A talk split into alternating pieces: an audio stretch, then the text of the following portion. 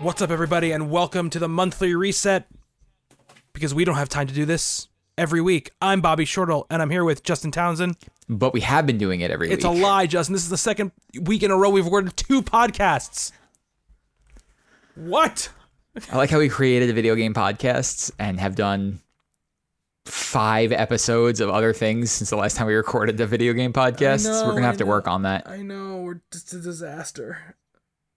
It's a disaster. So yeah, we're actually going to talk about video games on this show. And so we're going to get right into it, because we've been talking so much about things that are not video games over the last month. We need to talk about some video games, and we've actually played some video games. So how about that? How about that for synergy of messaging and actual content? Hashtag content. Hashtag content. Hashtag, I don't know what else. It's almost 10 o'clock, so my brain is beginning to turn into a big pile of mush. So we are going to talk about a few games this week, this month that we've been playing. Justin's going to talk a little bit about Sekiro and how we beat it and finished every nook and cranny of it. We're going to talk about The Division 2, which we jumped into, and I've been playing a lot. I've been playing a little bit of Dreams, and Justin's playing a little bit of Days Gone as well. So we're going to talk about that stuff, and we'll dive into some little bit of Apex and stuff like that. But oddly, we've not been playing too much Battle Royale over the last few weeks. I know. It's weird. It's been really weird. Playing a game that doesn't drive us absolutely nuts every moment that we're playing it. So yeah, where do you want to start, Justin? Let's start with Sekiro. Okay. So I did not beat Sekiro, sadly. And now that Bobby's brought all this up, I feel bad about this again. Sorry. So you know how I am with these games. They frustrate me, and Sekiro would probably take me somewhere north of like 50 hours to beat. And when the last time I played it, I was enjoying it, but I realized like, oh wow, I'm not even really at the first main boss. I had just defeated my 5th mini boss and pretty much I was ready to go tackle the big boss. Mm-hmm. And I looked at the release schedule and I said, oh wow, like we have Days Gone coming up, which I had already pre-ordered, and I have another game coming up, which we'll talk about at the end of the show, that we're looking forward to next month. So we have 2 games that I would feel were kind of longish games, and I was like, I don't want to rush through Sekiro because I will get tilted. And the game will become harder for me because I'm trying to plow through it as fast as possible, and I will end up hating it. That's not the way I played Bloodborne. Like Bloodborne, I just took my time with and eventually came around to it, even though I regretted, but I didn't look forward to playing it pretty much all the time. It was just like something that I had to do. I don't think that's going to be the case with Sekiro. Like I'm really looking forward to diving into it, and I've decided I'm just going to make that my summer game.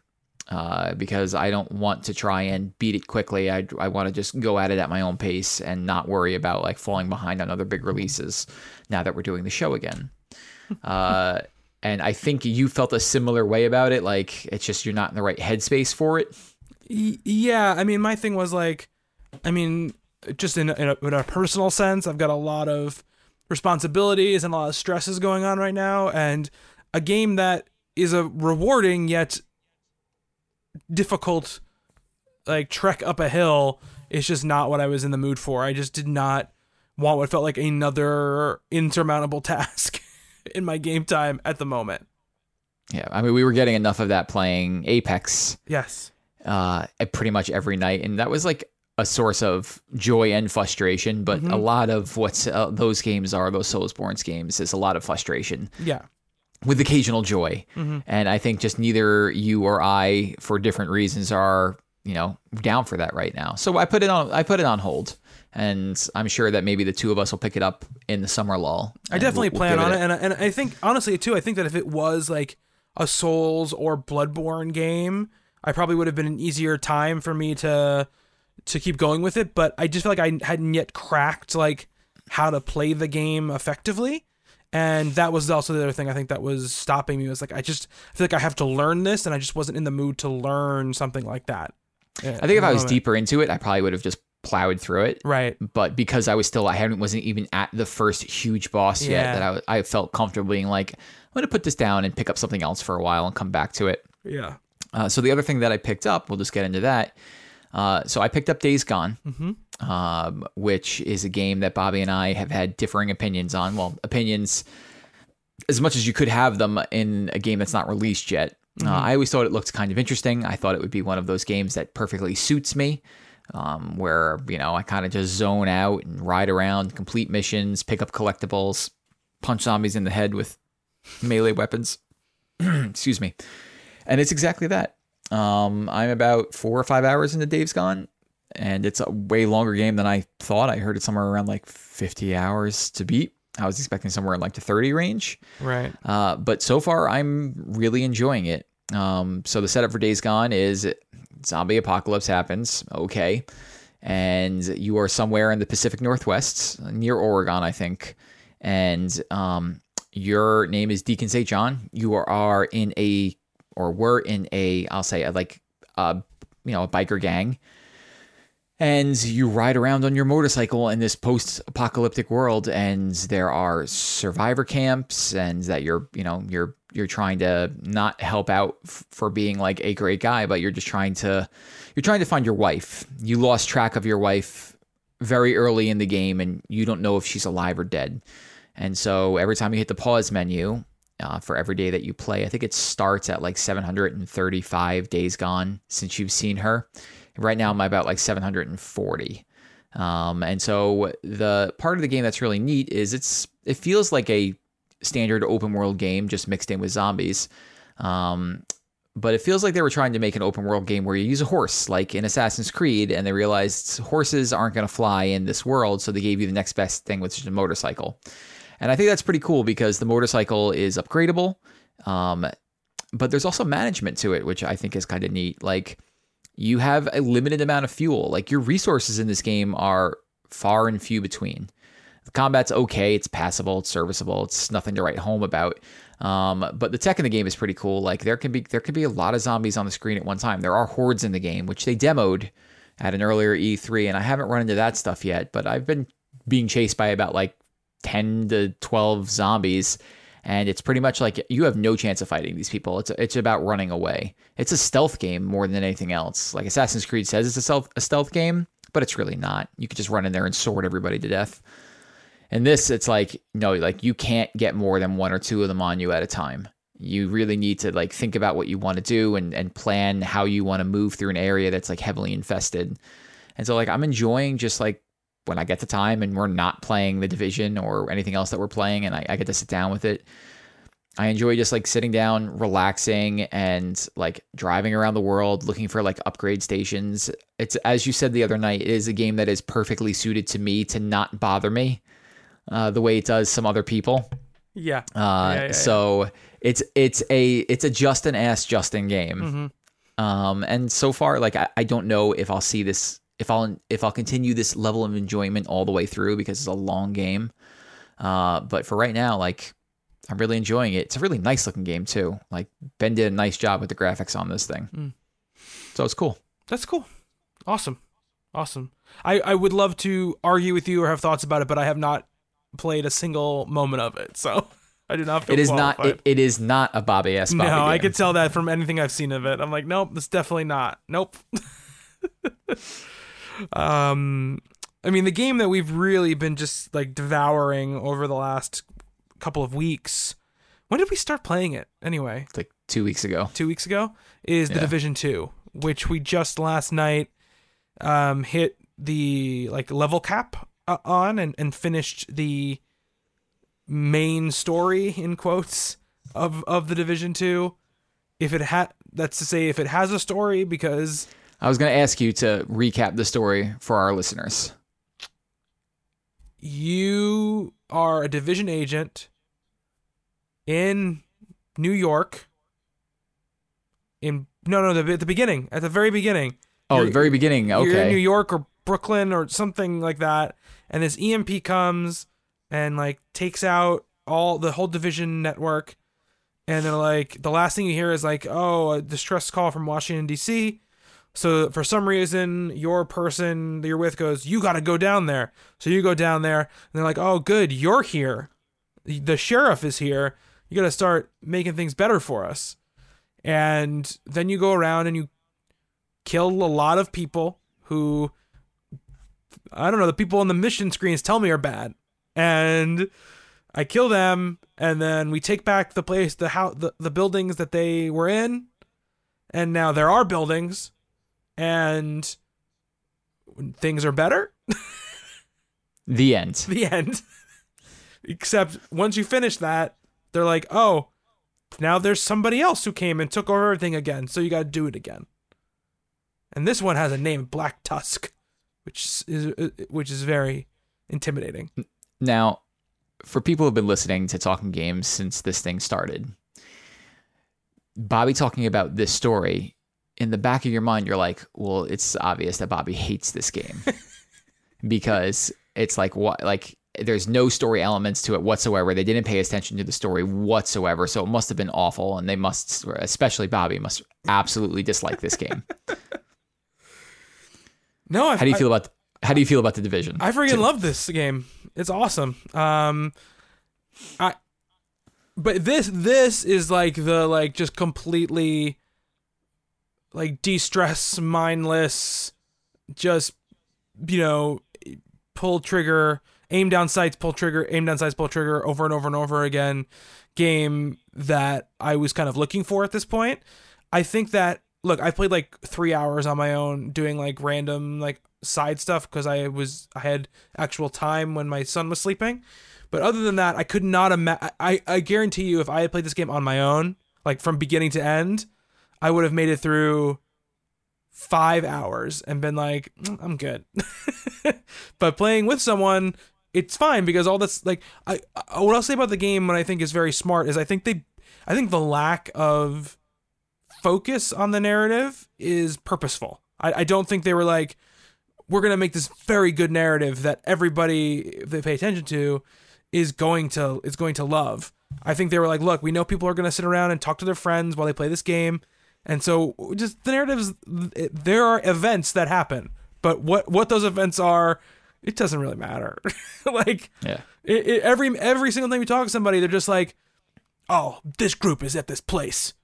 You got to go get them. That's basically every mission in the entirety of The Division 2. And that's fine, because I had a good ass time going around shooting those guns and messing with loadouts and figuring out, what special powers we wanted to go with. All that stuff was a lot of fun to me. We should say The Division 2, if you don't know, is a loot shooter. It's a mission-based open world shooter, third-person shooter, where you're in a kind of destroyed or partially destroyed Washington, D.C., where the government has fallen and it's been overrun by gangs and factions, and you're part of this group called The Division, which is this secret government organization that only gets activated when there's something really bad that happens. And you go out and you do missions, and you find new guns and new armor and new clothes, and you're collecting this loot, and you're trying to get more, better and better loot, better guns, better masks, better gloves, better knee pads. And that's really it. And you're buying stuff from vendors, you're selling stuff. It's that kind of game. It's a Destiny type of military shooter. It's a military shooter. Yeah. Which is probably the part that probably would have stopped me from playing it on my own, because I've been like, okay, this is a dude in a parka shooting a gun. They don't even wear parkas in this game. Dude in a big ass backpack shooting a gun. This guy was backpacking throughout the country and then decided to just come shoot at people in Washington, D.C. Yeah, exactly. But yeah, that's what the game is. Justin, what do you like about the game? Man, it's funny because we chose the wrong one of these to play. Mm-hmm. When we had the choice of, do we play The Division or do we play Anthem? We were like, well, we really wanted to see what Anthem was about, because The Division was a kind of known quality because this is the second game or quantity. So, we made the mistake of playing Anthem, and yes, that game tries to focus everything on the narrative, which gets in the way of the actual multiplayer stuff, aside from just being a train wreck. Yeah. So I had played the original Division. I had taken it all the way to max level, and I found it fun, like a perfectly cromulent, like, where was it? Shared world shooter, mm-hmm. where I just sit there and I BS with my friends and I shoot at things and I have some cool abilities. And then when we got to level 30, it was like, okay, now we do the missions on hard. And there wasn't a lot of end game there. And over the years, Ubisoft does what Ubisoft does, and or did what Ubisoft does, and they made the game much better. And I just never really checked back in on it. I kept hearing that they were doing interesting things, and I will say that Division 2 probably is the best implementation of a shared role shooter I have played to date. I really enjoy Destiny 2, but Destiny and Bungie make the mistake of taking 3 steps forward and 2.5 steps back, then 4 steps forward and 2 steps back. It feels like every time they try and move that series forward, there's always something, and there'll be times where Destiny is firing on all cylinders and it is the best it's ever been. And then the next game comes out and they like forget those things that they learned in the later parts of the previous game's life and don't incorporate it into the next game. Or they change just enough about it to make it not as enjoyable. Here, the Division or Ubisoft learned and kept everything that worked about the way that the Division, the original Division's end of life went. So every lesson that they learned, every feedback that they got, every ounce of feedback that they got, they changed that game and made it much better. And then we're just like, okay, now we're going to take all these things that we learned and then just throw an additional couple of layers on top of it. We're going to polish out the edges and we're going to release it into the wild. And it's good. Like, narrative aside, we're just going to leave that to the side. The mechanics of the Division 2 are really good. The loot, all the guns feel good to fire. They sound great to fire. You have to get past the point where you're playing a military shooter. And if you can do that, if you could be like, wow, it's really weird that this very large man is taking 1,000 bullets to kill. Yes. If you can get past that, the Division has a lot to offer you, because where they succeeded was the Division 1, I think, gave you the idea of being able to do builds where you could be like, well, I want to really focus my guy to have a lot of health and a lot of shields, but these abilities I don't really care about. But it feels like in this game, they've went down that road as well, where you can mix and match those things to raise the numbers higher and lower. But we just entered the end game and they're like, oh, by the way, here is a whole new specialization for you to pick. Here are that comes with its own skill trees. So it's like their end game stuff appears to be very good, whereas the first game's was not. Like, we entered a whole new world last night. Like, we're still in the same point. We're still in Washington, D.C., but they call it World Tiers. So, like, we got way past World Tier 0, which is the base game. And now we're in World Tier 1, where it's like a new faction has come in with new-looking enemies, with these, like, very Metal Gear-esque-looking robots. Yeah. And it goes all the way up to World Tier 5. But, like, the things that they really succeeded on for me are there are world events now. Like, we're in the first game, like, you'd be walking around the streets of New York, which is familiar to me because we live in New York, but you'd see like people like, you know, enemy groups, enemy AI just like hanging out, and very randomly there'd be like an event going on. But here it's like every 40 feet, we're like running into a control point or something else to like, just be like, instead of just running from place to place, it's like, oh cool, there's like more experience on the way. Yeah. Justin and I got to a point though where we were like trying to focus on finishing missions, and we'd be running from one place to another, and every 10 feet, they'd be like, enemy control point, in the vicinity, enemy radio broadcasts starting, friendly convoy under attack. It's like, just leave me alone, game. I want to go. Yeah. I want to do the mission that I want to go do. There's a lot of like loot caches hidden around the city, and it's a beautifully realized version of Washington, nice. D.C. Like, it looks really nice. It's like, it's cool to see, like, you know, even by the Lincoln Memorial, and like to see like what happens when gangs like overtake these places, and with like graffiti everywhere. And I'll say that it's much more diverse, with not just like city streets. Like, there are parks, there are like interesting museums that you're running through. It's not just like office buildings and just basically Manhattan streets in winter. Like, we're getting caught in rainstorms. We're getting caught like rainstorms and thunder where you can't see the enemies in front of you. And the only way you can really see them is because they have a flashlight on their body. Just really, I'm really impressed. Like I didn't expect to go into The Division looking for anything more than just like, hey, this is going to be neat to play one of these games with Bobby finally, because we've never really been started one of these at the same time. Mm-hmm. And I've come away being like, okay, like I'm thinking about The Division while I'm at work. Yeah. And like after we're done tonight, we'll finish recording at like 11 o'clock or something. And it's like, all right, do you want to go do a couple of missions? Yeah. We're like totally in. And we have not done any of the post-game stuff yet. So that'd be fun. The last two nights we slept like 1:30 getting to this like end game thing. I think that I agree with you totally, and I think that for me, like I think you kind of you mentioned this, but like the highs of Destiny are higher for me, right? Like the thing with Destiny really does the stuff it does well. It's swinging for another level of sort of ingenuity with what it's trying to put together. But The Division 2, just from just basically being able to easily tell you from level 1 to level 30, like this is the map to get there, right? Like there is, it functions much like a regular open world game, except you're playing with somebody you know, and you know you're getting levels, and you're, you know, you're doing like all this gear stuff, and you're, you know, doing some interesting co-op stuff, but you know it doesn't obfuscate the way you need to go to get to the higher levels and to make your way through the game, right?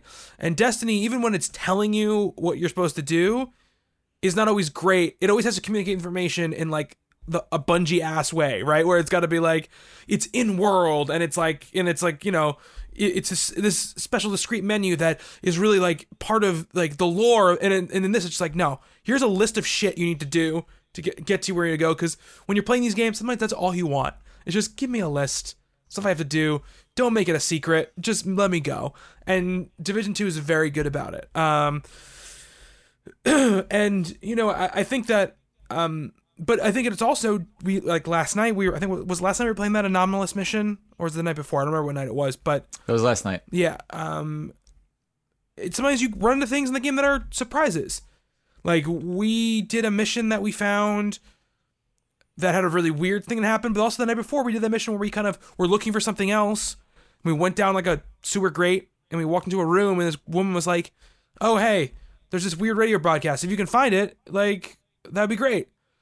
And we did a mission which, unlike most Division missions, was like, which I thought we were going to do without doing any combat. And then, of course, like the last like 10% is like, oh, but now the bad guys are here. But other than that, it was cool. Like it was like a, like much more like a puzzly mystery type mission. And so it does have those mysterious things that it brings up every once in a while, which I definitely like.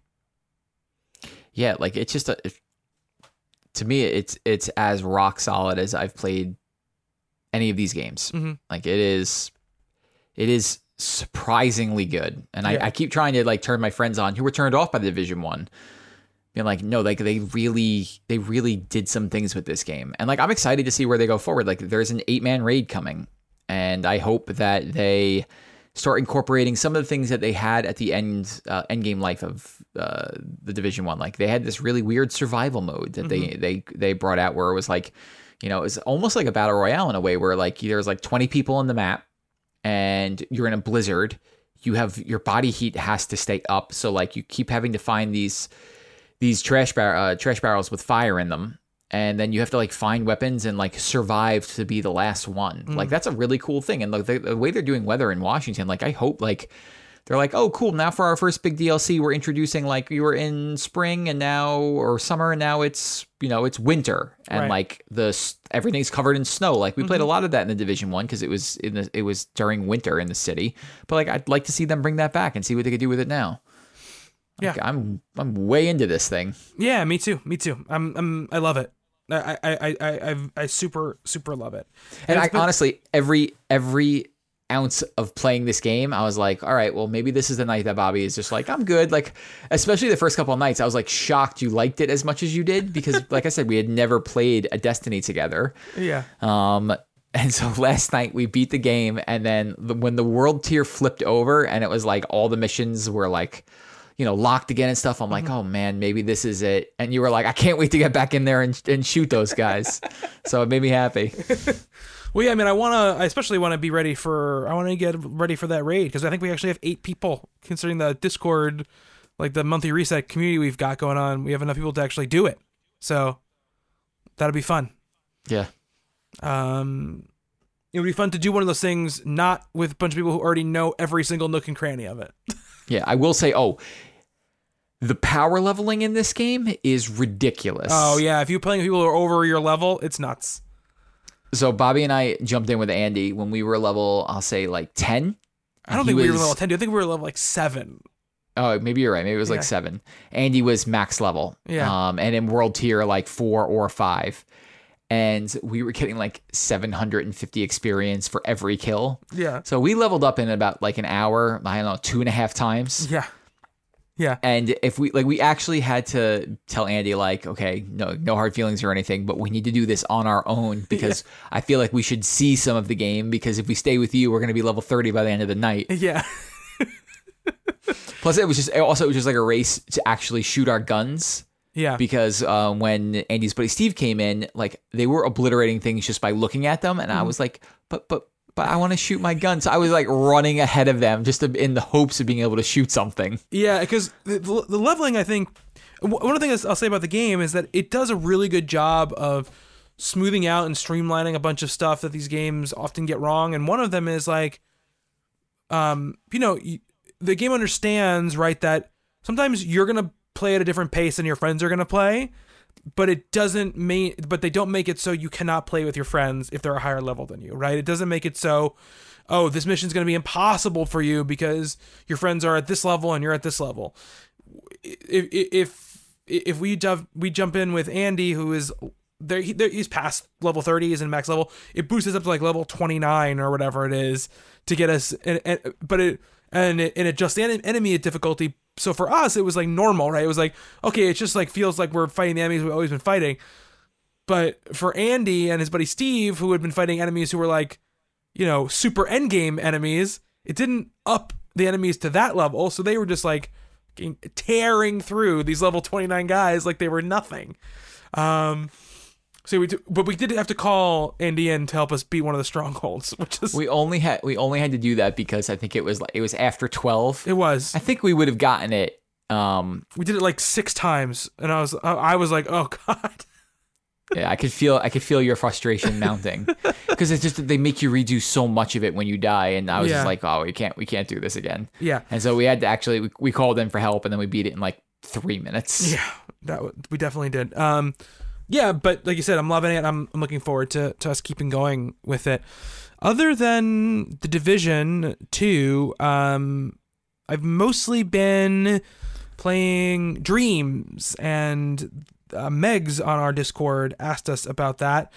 And I'm going to read that question now. I had it up, and then okay. Meg says, "Are you guys interested in Dreams, and what would you guys create? You've been given godlike creative powers, so you can't say you suck at making stuff." I really suck at making stuff, so thanks, Megs. So I have been playing Dreams. I'm super interested in it. I've actually been playing through the tutorials on how to create stuff, and they're very in-depth and very long, which is great, because it honestly is a very complicated and powerful creation system. And so I'm just learning like the logic and how those things work, and I'm super interested in creating stuff. One of the tips that the Media Molecule people give people who are playing and creating stuff is, if you've never made anything before, if you don't know what you're doing, don't set yourself up for failure. Don't say, I'm going to make a full game my first time out, and it's this, this, and this. Start with something small. Start with something that's manageable, something you can finish, and work from there. So I'm going to try to put together some like basic, easy, like logic thing that has like, if you step on this, colors pop up. So like I can hand it to like my nephew and my son and see if they can move the stick around and make the colors pop up, and it'll make them happy, So I'm going to start with that. And then I have ideas for other stuff I want to make, but I want to see what I can do with it, how it works, and how I can dig into it. I've looked at Dreams and thought about adding it to cart no less than 10 times. I think what Media Molecule does is amazing. Like, I played a lot of the original and the sequel to Little Big Planet. Never really played 3. And I loved playing through other people's stuff. But I am ass when it comes to creation. Sorry, Megs, I really am. But I've watched some streams with Dreams, and it is incredible what people are making. Giant Bomb ran this stream the other day where they had two of the people from Media Molecule on, and they were some of the people from Media Molecule were like surfacing some of like the really good stuff that people have made. And I was just looking at it being like, how on earth are they doing this on a PlayStation 4? Like, it is incredible. Entire games, but not just the way that like Little Big Planet would let you make your own games. Like, these are like, one of them was like Curiosity, this guy made, and it's like you're on an alien planet and you are a robot, and the game looks like, I don't want to say like an actual developer made it. Like, mm-hmm. He's got this color tone and like the stars and the planets nearby, and it's like you're just like this robot that is just walking. And I think that's just like the point of the thing is like you just walk. Mm-hmm. There's nothing else to do but just like explore. But like the same game is also letting people make like these games where you run around as a chicken, yeah. or these weird fighting games, or like recreations of the fight scene between Bucky, Steve, and Tony in Civil War. Yeah. Like, I don't understand it. Like, I don't understand how it works. It's like a cell phone. It's just like magic. You know, because at a certain point you look at technology and you're like, well, this is just magic. I don't understand how any of this works. And like, that's the way I look at these creations. It's breathtaking in a way. The amount of, I guess, freedom that the game allows you, but also just the creativity and understanding of how these things work. Like, some guy made his own RPG quests, like a Skyrim, where you have to run around and beat a dragon. And there's like... I don't remember, was there dialogue options in that one? Yeah, there was. Yeah. It was just like, what? Yeah. Basically, what I would probably make is like, I'll say I wouldn't try and make Mario 1-1. Maybe I would try and make Super Mario Brothers World 1. Super Mario Brothers 2 World 1. Oh, okay. Interesting. The first level of 2. Oh, wow. Or maybe like the Green Hill Zone. Why not, right? I mean, why not? The stuff that they're doing in there is wild. You gotta go fast. Gotta go fast. I guess we could talk about that too later. We can talk about that trailer. But yeah, I probably will end up getting Dreams eventually and not creating anything, but just enjoying and seeing what other people make. And plus, I find their entire aesthetic visually pleasing. Yeah, definitely. Their menu systems are just like, they're really nice, and they're very in depth. Like, so if you find something from a creator you like, you can easily follow that creator. But like the creator, say you're playing something, and like the creator can take things from other people's levels or like their creations, and then they get put in the credits. So it's like, if you see something and you're like, wow, that's a really nice tree, and some other person made that tree, or you just want to take that for yourself, you can. Yeah. And use it. And then like the original creator will be credited in your works. So you can follow not only creators, but like you can see like how often this tree was used in other people's creations and how they edited it themselves and made it like, you know, a slim tree or a thick tree, or like, you know, just using a tree as an example. Yeah. It's freaking cool, man. And it's like, and it's on hardware that is on its dying breath.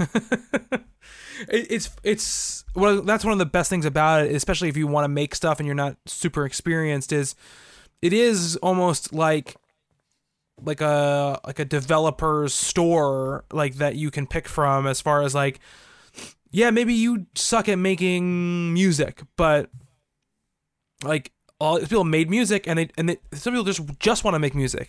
They don't want to make levels. They just want to make music for levels. And you can go in and search for music and search for types of music, pick out a piece of music and put that into your scene. You know, maybe you really, really like animating characters, but you don't like making, you know, like landscapes. There are just landscapes you can pop in there. And I think this is what they're calling like creators, like early access. So it's really made for people who just want to make stuff, and because they want to build up a library of stuff to be there. So when they launch, like for real with everything, there's a ton of stuff there. And already the stuff people are making, like you said, is just flabbergasting. Like there is this puzzle game that I played where you're like this little robot and you have to like move around and like step on switches and boxes pop out and you have to move the boxes to other places and, you know, figure out how you can get this box on this switch and step on this switch to open a gate and, you know, and get these collectibles and, you know, it's a game. And then there's these first person shooter, like Blade Runner prototypes where it looks like it's really moody, like neo noir, you know, like look to, and it's raining and it doesn't look anything like that other game. And that's the stuff that really is kind of crazy and blows me away. So, I'm looking forward to learning and building something eventually. Sorry. Yeah. I was going to say, I think Dreams is going to be something that we're talking about years from now. Hopefully. I think that's their hope for sure. For like this thing is going to have, it's going to have a life cycle. I mean, where the PlayStation 4 is coming to an end in the next year or so. And I can picture this thing completely just moving right over to the next set of consoles, mm-hmm. the next, like the PS5 or whatever, and doing really well over there because it's got more hardware behind it. It could probably do stuff in it. Like are they selling it in stores or is this digital only? I mean, right now it's digital only. I don't know when they put it out fully, because maybe Molecule said they're gonna have like a, you know, more of like a campaign in it, like a set of levels that you can play through and stuff. I don't know if it's gonna release in stores or not. I guess we'll see. I don't think they've said for sure. Super cool. So before we move into our next game or topic, Justin, you mind if we take a little break? I need to go to the little boy's room. Sure, man. All right. Keep recording. I'll be right back. Okay. Yep.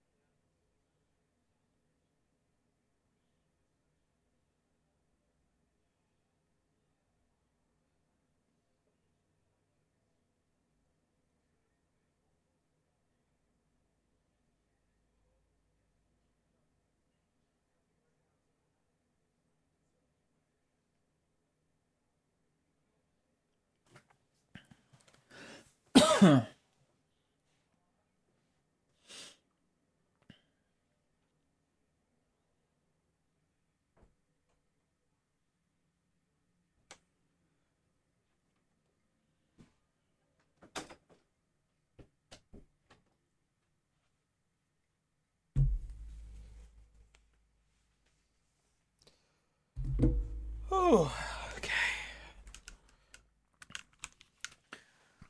I'm back. You are? I am. All right. What else? What do we have left to talk about games-wise? Anything? Apex. Apex. Okay. Here we go. All right. We're back. And we're hot dropping, baby. Right into Apex Legends. Talk. That was rough. Civvies wear clips. This is called a magazine. Okay, well, now that I have to save us. So we haven't been playing a lot of Apex lately. We were until The Division. We were playing probably more of that than anything else. Yes, 100%. And we were getting pretty damn good at the game. We were winning a lot. We are. We ruined it, too, because we're going to come back and we're going to be terrible. Yeah, I know. So, yeah, we had won, like, I don't know, 10 times in Season 1 of the Battle Pass? At least. I think it was, like, probably 12 to 14 times. Yeah. Yeah. We had actually gotten pretty good at Apex Legends. We had gotten pretty good. We were winning, like, once a night, usually. Yeah. And then, we looked at some people on Reddit, and it's like, I have 500 wins in Season 1, and it's like, all right, well, I don't understand. Get out of here. I'm just happy we weren't blowing every single time we got to the last two squads. Yeah, I mean, we were doing. The problem was we probably could have been winning 2 or 3 times a night, but we were blowing at least one of those games every night. True. I still loving Apex. That game's in a bit of a rough spot right now. It needs, I think, not a shot in the arm so much. Especially because the developers have pretty much come forward and we're like, we're anti-crunch. That's why you're not getting updates like crazy. There are a lot of shitty news reports than the time we recorded and this time, but a lot of developers doing a lot of shitty things to the people who work for them. And one of them was Epic and Fortnite, which is the game, obviously, everyone always compares it to because Fortnite's like, hey, it's Tuesday, we got a new gun. It's Thursday, we've got a new... Tilted Towers is gone. Like, you know, it's just like... Like everything changes so fast, and Apex is going much slower in comparison. But yeah, I mean, we're still really enjoying it. They said that we'll see more, like a more robust battle pass, the second battle pass, and we'll learn more about that around E3. There'll be another Legends. Then I like how they hinted like, oh, you didn't expect the map to stay the same forever, did you? So I'm excited to see what they do with that stuff. Like whenever we're finished with The Division, I expect to go right back to Apex and keep on playing it. Yeah, me too. And I think the map changes will be something that'll be very cool. I also hope that, you know, when you play a game as much as we played Apex Legends, and even though as much as we played something like Call of Duty, right? Blackout, when we were playing it a lot. You notice the things that change and you notice the things that don't change, I think, very acutely. And you know, what kind of like the general accepted idea of what guns you should be using, what guns are the best, what guns, you know, beat this gun, what hero is great right now, what hero is not. And when people talk about the meta of a game, that's sort of what they're talking about, right? Like the strategy or that players employ that is successful at the moment, right? That's what it really is. And I think that one of the issues with Apex, which they have tried to fix by changing up some of the characters and changing hitboxes and changing the way health works on some of the bigger characters, the meta has stayed largely the same since the game launched. You know, the guns that were good are still the guns that are good, and the guns that were bad have never really gotten a boost to make them as viable. They did nerf the wingman. The wingman is the only thing they nerfed. Yeah, the wingman is the one gun that they kind of nerfed. But other than that, the guns that people love to use are sort of the guns that have stayed the guns people love to use. And wouldn't you know it, we got way better at the game when we were like, what's the meta for this game right now? And then we were like, oh, this gun that we think is trash actually fully equipped melts everything in sight. Yeah. And wouldn't you know it, once we started seeking that gun out, it was like, oh, look at this. We're winning a lot. Yeah. That gun was some sort of like key that unlocked a lot of the game, I think, for both of us. But I think, especially for me, like when I have that gun, I just feel much more confident about what's going to happen when I get into encounters. That's the R301 carbine is that gun. Yep. That we're talking about. Which led to us now trying like other types of guns, like that R99 SMG. Yeah. Like fully kitted out, that thing also rips. Yeah. And so that was, but that's one thing I think that if they change that kind of stuff up, and along with giving you a battle pass that is, you know, either has better they have to up their cosmetics game. If they're going to be playing in the cosmetics game arena, they need to up their game on that, and just in general. Oh yeah. Skins for the characters, definitely. Better battle pass in that matter. Better battle pass and just like, hey, give me like stuff to do. Like, give me like, hey, go like land at, even if it's like, you know, land at Skulltown and, you know, do this, that, and this. Like, yeah, sometimes you're going to have matches where people are going to try to do that stuff over, you know, like, just try to kill people. But, like, it's fun. You know, it could be fun to have stuff to do like that in a game that sort of, I think, needs a little bit of a boost here and there. And I think that we'll probably see, you know, it's hard because when they released the game, they were probably way deep in and working on that battle pass. Definitely. So this will be the first battle pass we see where it's a reaction to the game's success right out of the gate. Mm-hmm. And we'll be able to see like what kind of changes they make, or, you know, what they add to the battle pass this time around, because all that stuff was probably locked in hard when the game was released. Like, yeah, well, you can't make changes to the battle pass because we need to start working on the second one right now. Excuse me. Sorry. I think that too, like they tried to, you know, help out there. So in Apex, there are obviously like it's a hero based system, and like all the characters have the same health and the same movement speed, but there are characters that are just physically bigger than other characters. And those characters' hitboxes are bigger than other characters. They just are, because they're bigger characters. And they were just, the stats they had on like heroes like Gibraltar and Caustic, and even Pathfinder, who the robot character, were very low on like people using them and winning with them. And they're trying to fix it. They tried to do like a health boost on them, so like they took like 10% less damage when they got shot. And like I like to see the numbers on those, the viability. But there was like some bug where, yeah, they gave them 10% health boost, but instead of like chewing through their armor and their health, it would chew through one of them and put them into a down state. So like, you know, there was just issues with how they were dealing with it. So we'll have to see how the game progresses. Like I said, for me, like that stuff is important, but more important is just like I just like playing the game. So yeah. In the end, like, yeah, it'd be nice if the battle pass was good, but like as long as I'm having fun playing the game, I don't really care. Like, we played how many hours of PUBG and there was like no reward for playing it. A lot of hours of PUBG. So I totally am fine with it. I'd like to go check out Blackout. They did some big changes to the map and stuff like that. We haven't checked out that game in a long time. So I would like to check that out at some point. But I'm just like, I feel it's going to feel so different to go back into that game. Way different. So yeah, those are the games we've been playing. Justin, what are we looking at for next month that you're excited about? For me, next month, let's take a look here. Well, there's a game that I'm really interested in, and there's a game my son is going to be really interested in. Okay. So I'll be getting two of these probably. Good to know. So good to know. I'm hoping to be done with Days Gone, so that way I could jump right into Rage 2.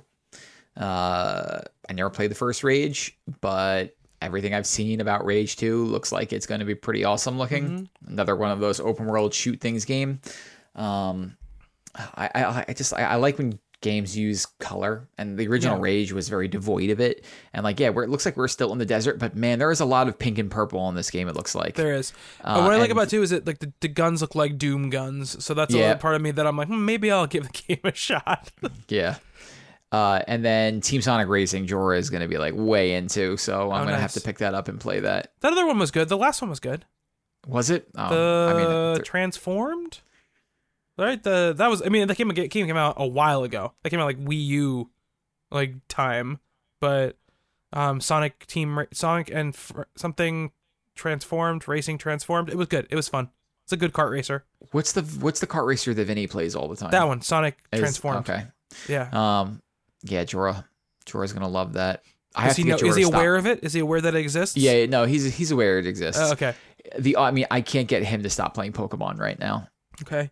So what would you rather play, Pokemon or Sonic Team Racing? I'm going to buy Sonic Team Racing to try and hopefully convince him to stop playing Pokemon. I kid you not, this kid, he has our Switch. And then my parents were like, should we get a Switch? This was months and months ago. And I was like, no, don't buy a Switch. Just buy a dock, put the dock at your house. And then when Jorah comes over to spend time with Grammy and Poppy after school or whatever, he can just bring his Switch with him. And my dad's like, oh no, I'm just going to buy a Switch. So both Switches are at my house, and he has copies of Pokemon Let's Go Eevee and Pikachu. And he is trading Pokemon back and forth between the two systems nonstop. And he's like, oh, I beat Eevee on Poppy's system. I should beat Eevee on ours now. So we have all those Pokemon on our console too. It's like, he must have, I look at his hour count on the Pokemon game. It was like over 110 hours. It's got to be the same for the Eevee one. Yeah. So he is so in, and then Detective Pikachu comes out this week, and he is going to go out of his mind in that movie theater. And even Angela is like, I need to go to the movie with you so I could see how excited he is. Yeah. Well, I was over your house not that long ago. I brought Desmond with me, and there was some Pokemon stuffed animals out. And then there was a big Pokemon encyclopedia on the table, and Desmond is 1.5 years old, and he he picks up books, and he's book, and he wants you to read to him. And Jorah was like, that book is very complicated, you're not gonna be able to read the entire thing to him. That's my son. Because I'm basically waking up and how do you get I forget, it was is it Alakazam? Which is just I don't even know if that's a real Pokemon name, but that's the way he said it to me. He's like, how do we get the original version to evolve into him? And it's it's 7:00 on Saturday, go away. Ask Alexa. Yeah. Or ask Google Home. But yeah, he still loves Sonic, and so when he sees that, he'll be super into it. But honestly, really, yeah, nothing's really grabbing him. I got him Yoshi's Crafted World, and he likes it and stuff, but he's just so into a Pokemon phase right now. That's you got a lot of years of that.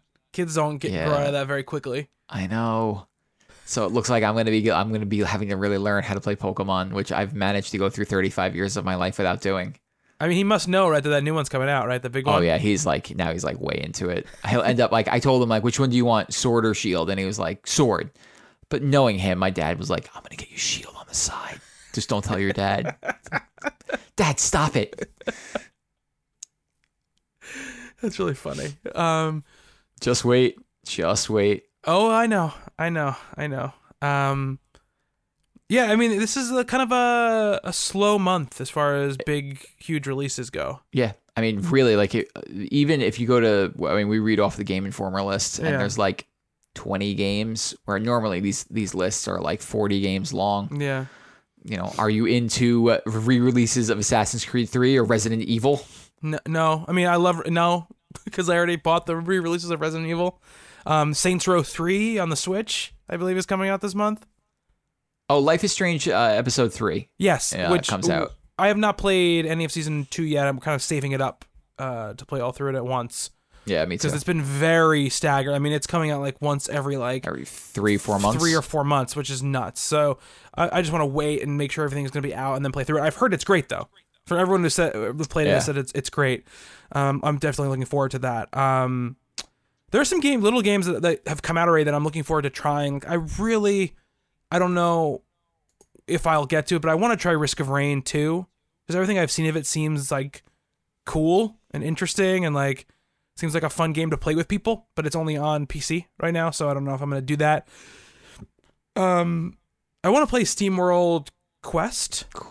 Yeah. Yeah, it seems fun and light and something I could have on my Switch and get some time in, put it on suspend and go back to it, in between telling my son not to try to kill himself by climbing on big things that will hurt him if he falls off of them. So there's that. And there was something else I wanted to try, which now it's just escaping my head, and I can't remember. Oh, Forager. I really want to play Forager. Yeah, that game looks rad. Which is like this like Minecraft meets like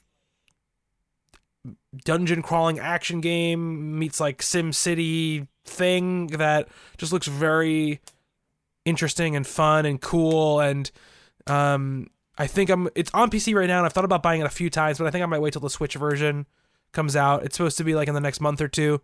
Seems like a really perfect Switch game, so I want to try that. So those are games that are out that I've been kind of circling around that I haven't pulled the trigger on yet. But I really wish that there was an easy way to rent a game fast, like all games, because like Redbox has like, it's like we were just got lucky that time we rented Fallout 76 because it's like still one of the newest games they have to rent in the Redbox at this point. Oh really? Yeah. So I would like love to get a chance to just pick up Rage and play it for a couple of hours when it comes out, but who knows if that's going to be possible. So, because there's stuff about the team's cool. I just.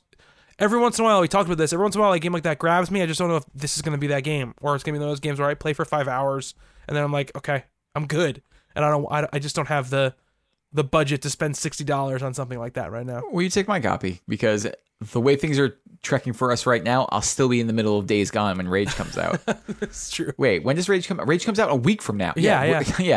As long as Target doesn't keep my copy for a month, as Target's known to do sometimes. Is this another one you did like a deal on? Buy two, get one free? Yeah, back in like September or October, whenever it was. Like I was just like went all the like, this was the last one that I did for one of those deals.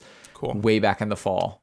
So yeah, when you just take that, you play it first. Yeah, there's also like I didn't play Mortal Kombat 11 last month, even though I want to. Though I realized that I don't think I ever finished the story mode in X, and it's on Game Pass, so I've been like, well, maybe I'll just play through that.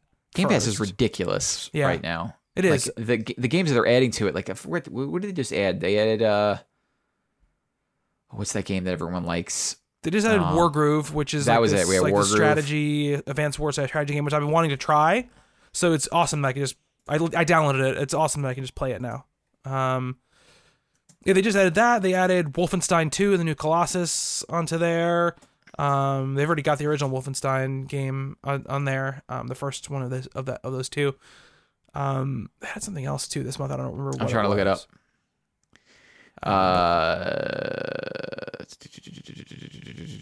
But they recently added Minecraft. They recently added Rise of the Shadow of the Tomb Raider, Surviving Mars, Tacoma, Black Desert, The Surge, Black Desert, Batman. I mean, it's a good deal. Yeah, Game Pass is really the best deal in gaming by far. So it's pretty awesome, and there's a lot of great stuff on there, and I know Justin is thinking about trying to get his son into playing Minecraft, right? Yeah, that was something I was thinking about because it'd be nice to be able to play something with him. Yeah. And he loves building and like with his Legos and stuff. So I was like, oh, maybe he's at the age where he could play Minecraft. And it's funny, like, you know, I've heard of Minecraft 8 billion times since I've been playing video games, but never really investigated exactly what it was. Oh, yeah, that's right. That text message you sent me and Andy. Like what is Minecraft? Like, I know it's a builder, but is there, like, I was wondering, like, is there quests for him to go on? Mm-hmm. Or is it just like a, you know, an open, just build whatever you want? Or is there like any type of structure to it? Like, I'd never played Minecraft before, so I didn't know. The answer is both. You can do both. Yeah. So I'm going to buy it for him and put it on the Switch. And I mean, I was waiting because I didn't want to drop, you know, for him to put it on the Switch and then for me to if eventually buy it on like PS4 or whatever, but it's on Game Pass. So the beautiful thing is I can get him to try it there first, see if he likes it. And then we could play together through some very convoluted means because I looked up how to do it, but there is a way for like, you know, a Switch and an Xbox user to play Minecraft together. Yeah. And so I thought that was pretty neat. Yeah, it's definitely neat. Yeah, so that's what we're looking for that's coming up. There was some big news that broke this month. We're not going to get super into it because it's now old and there's not a ton of details, but PlayStation in the most like odd way possible announced the PS5 or whatever it's going to be called and said it's going to have a real fast hard drive and be backwards compatible with everything on PS4, including PSVR. Yes. Yeah. And then pretty much hinted at the fact that a new you know, they're sticking with VR. It's not something that they're leaving behind. And so to me, that screams a revision of the PSVR coming out, which I'm interested in. Yeah. The thing, I mean, it sounds super powerful. We like, you know, we're not huge nerds that can get into the specs of this thing. But when they tell me that they loaded up Spider-Man and it took 15 seconds to fast travel from one part of the map to the other, and on this, you know, what they're targeting to be, let's just call it the PlayStation 5, it took 0.8 of a second to do the same, travel. Like, load to me, you could leave the, like, you know, of course we want to see better graphics, but you could leave the graphical structure the way it is right now on the PS4. They're still pumping out beautiful graphics, but it's the load times that are like unbearable. You know, I'm playing, what was I playing? It wasn't Sekiro. You know, Metro was a game that I played a couple of weeks ago, and the load times in that game were like ridiculous. Like, it completely took me out of wanting to play it because sometimes it would take so long to load into the game, and then if you died or whatever. Yeah. So if they could speed up load times, that's a selling point for me already. I mean, it seems like they really were talking about then this SSD they had in the machine and how that would fix a lot of stuff like right off the bat. And you know, the thing that everyone's wondering now is how much it's going to cost, because the stuff they're talking about to have a SSD that is big enough to hold enough modern games. That's that type of SSD, which is not like your standard type of like laptop drive, is already very pricey. And you know, the stuff they're talking about as far as power goes is also seeming to be very pricey, and it seemed kind of like they weren't going to talk about what the price was. So people are questioning, like, I think people are worried that this is going to be a repeat of PS3, like, it's $600, effing deal with it. Like, it's $699, deal with it, like type of Sony. And I hope that's not true, but that's what people are worried about. I guess we'll have to wait and see. Yeah. But yeah, I mean, they're talking about ray tracing on this console, which is like, okay, but PCs are barely doing ray tracing, right? So, and this thing's been in the works for a while. So how forward thinking were you guys? Yeah. We're not going to know for a while. They've already said that, you know, don't expect to hear news about this thing again, you know, anytime recently. They're not going to be at E3. Yeah. Jason Schreier Taku says next year. That's what he says. Yeah. Fall of next year. That makes perfect sense, because the consoles will be 6 years old then. Yeah. Yeah. It's funny because it's obviously like not a short time between consoles, but I think two factors, like the mid-step stuff and also the fact that the last generation lasted almost 10 years was like, has made this generation, I think, feel shorter. Yeah. I mean, what was it? The original Xbox's life was like, from Xbox to Xbox 360 was what? It was like 3 years. 3 years or whatever. And like, that, you know, the previous, the way that we used to go was like 5 years. Yeah, 5 years. So, yeah. But PS3 away, and Xbox 360 was like, those guys. Yeah. Was like 8-9 years or something like that. So it's that's the only part that's, I think, a little bit rough about it, but yeah, I'm definitely excited to see what that is. What, I mean, I think we're going to hear a lot about whatever the next Xbox is at E3. So throw those cards on the table right away. I mean, we don't have to think. They've pretty much come out and said it. Yeah. Yeah, and of course, the biggest news, the Sonic the Hedgehog masterpiece of a trailer that hit. I've only got one question for you, Justin.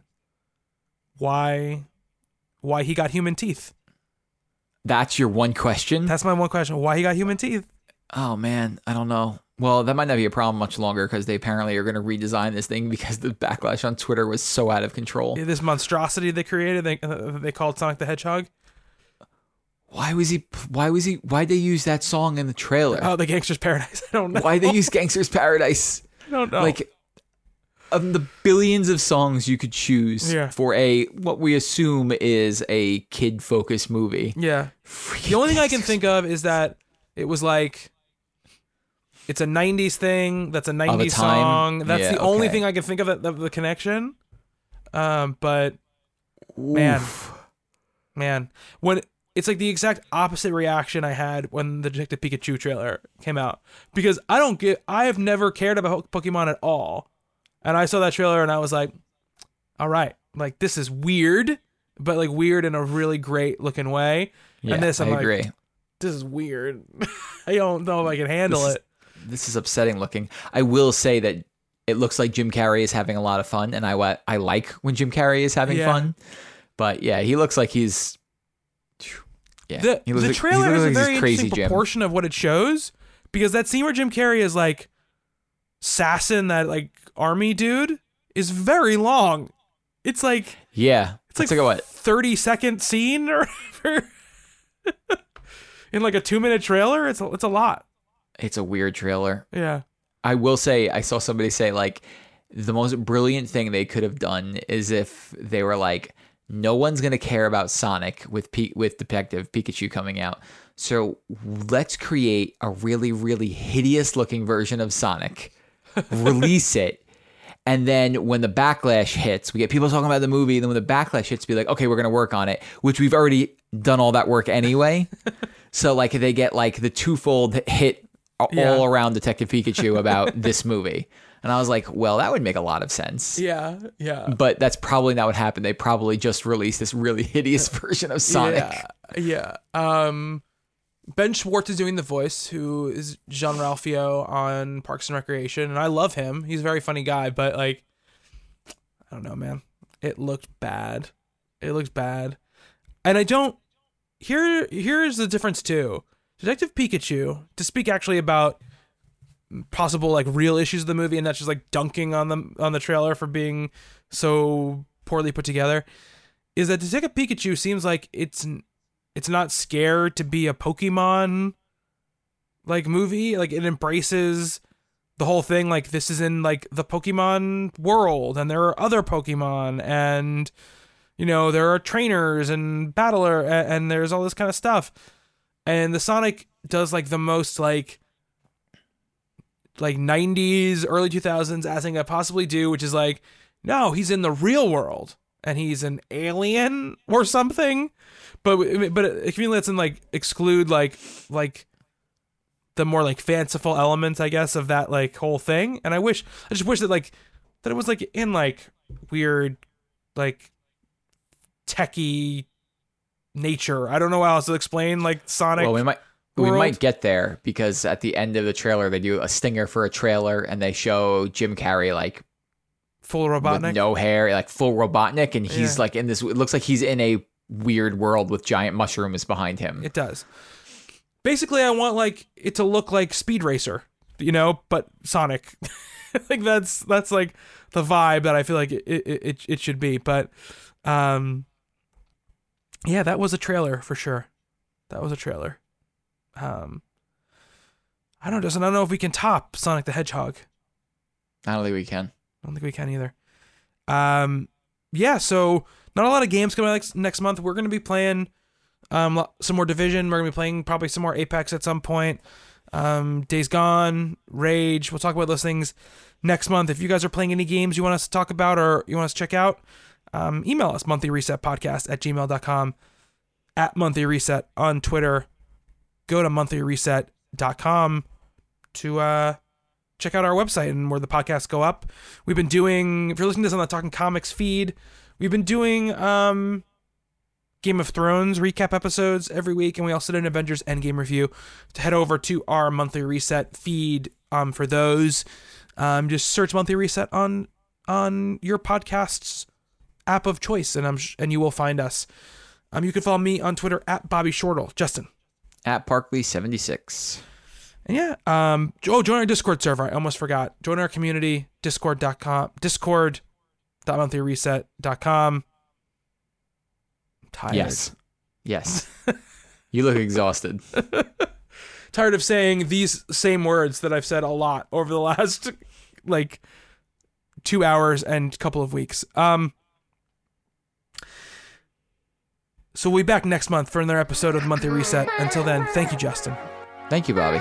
And thank you to everyone who's listening. Until next time, be good to one another.